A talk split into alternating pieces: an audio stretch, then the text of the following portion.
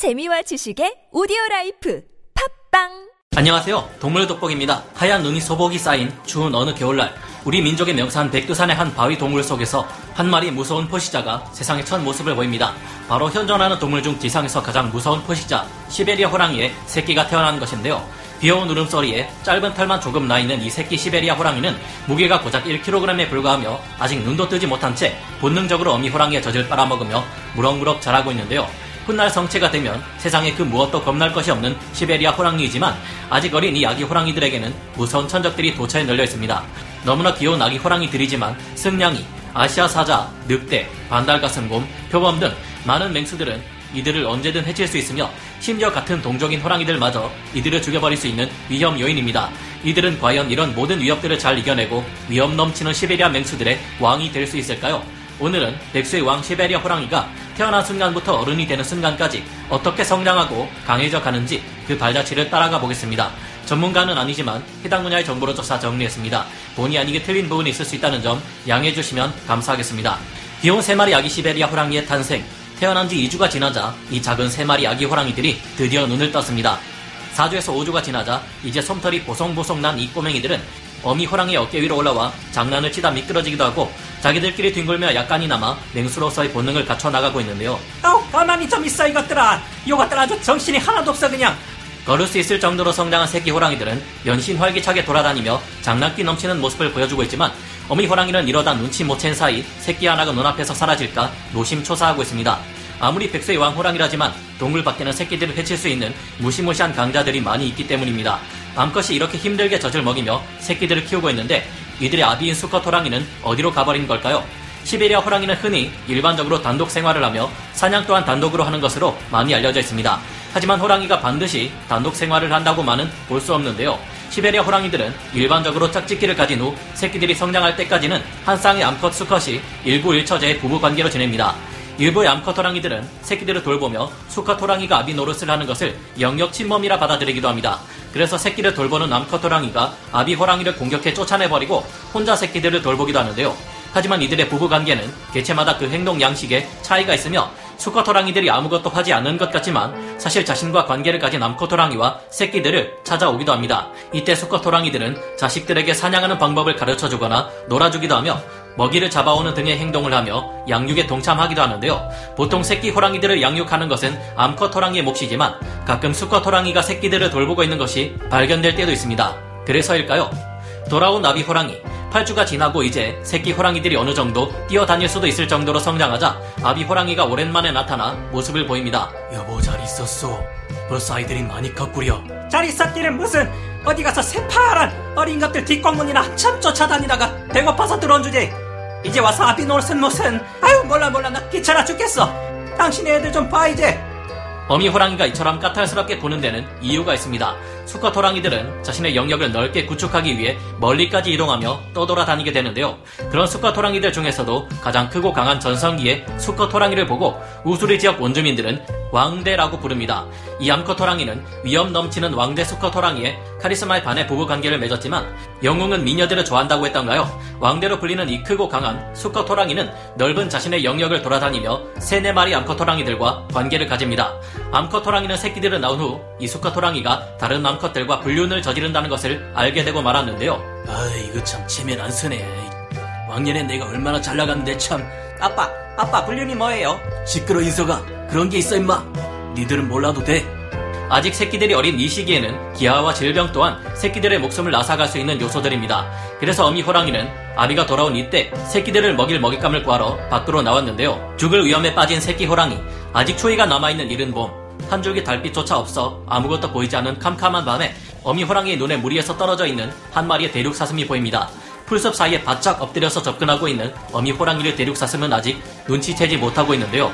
혹여나 자신의 냄새를 먹잇감이 알아채고 도망가 버릴까봐 어미 호랑이는 엄폐물을 끼고 불어오는 바람을 맞으며 한 번에 한 걸음씩 아주 신중하게 접근하고 있습니다.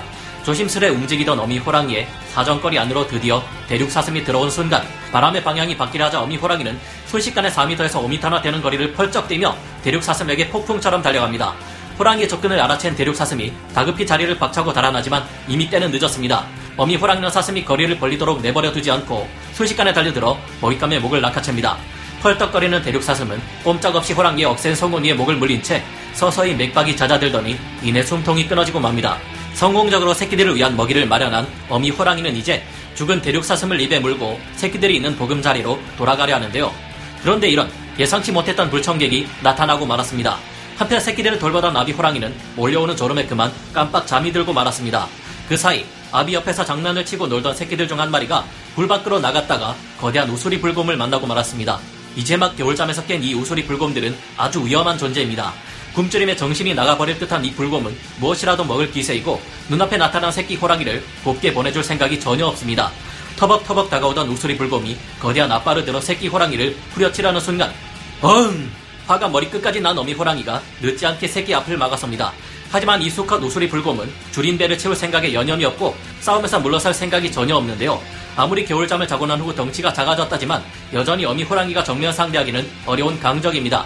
새끼를 앞에 두고 신경이 굉장히 날카로워진 어미 호랑이는 과감하게도 기세 좋게 우수리 불곰에게 달려들어 앞발 펀치 세 방을 연달아 퍽퍽퍽 하고 가합니다. 하지만 무식한 덩치의 이 곰은 그걸 맞고도 아무렇지 않은지 더 크게 울부짖으며 상체를 세운 채 서서히 어미 호랑이를 압박하며 다가오고 있는데요. 아무리 우수리 불곰마저 잡아먹는 시베리아 호랑이라지만 그건 기습이 성공했을 때의 이야기지 지금처럼 불리한 상황에서 싸웠을 때는 오히려 호랑이가 우수리 불곰의 먹이가 되어버릴 수도 있는 상황입니다. 어미 호랑이는 우수리 불곰의 기세에 밀리지 않고 다시금 달려들어 불곰의 머리 앞팔 펀치를 여러 번 가하고 송곳니로 물어뜯기를 시도해보지만 힘에서 밀리기 시작합니다. 불곰이 어미 호랑이를 거대한 발톱이 달린 앞발로 난도질하려는 순간 산 전체를 울리는 훨씬 우렁찬 포효소리와 함께 이 구역에 제왕이 나타납니다. 평소와 달리 살기가 하늘을 찌를 듯한 아비 호랑이의 등장에 우수리 불곰조차 깜짝 놀라 어미 호랑이를 두고 한 발 물러나는데요.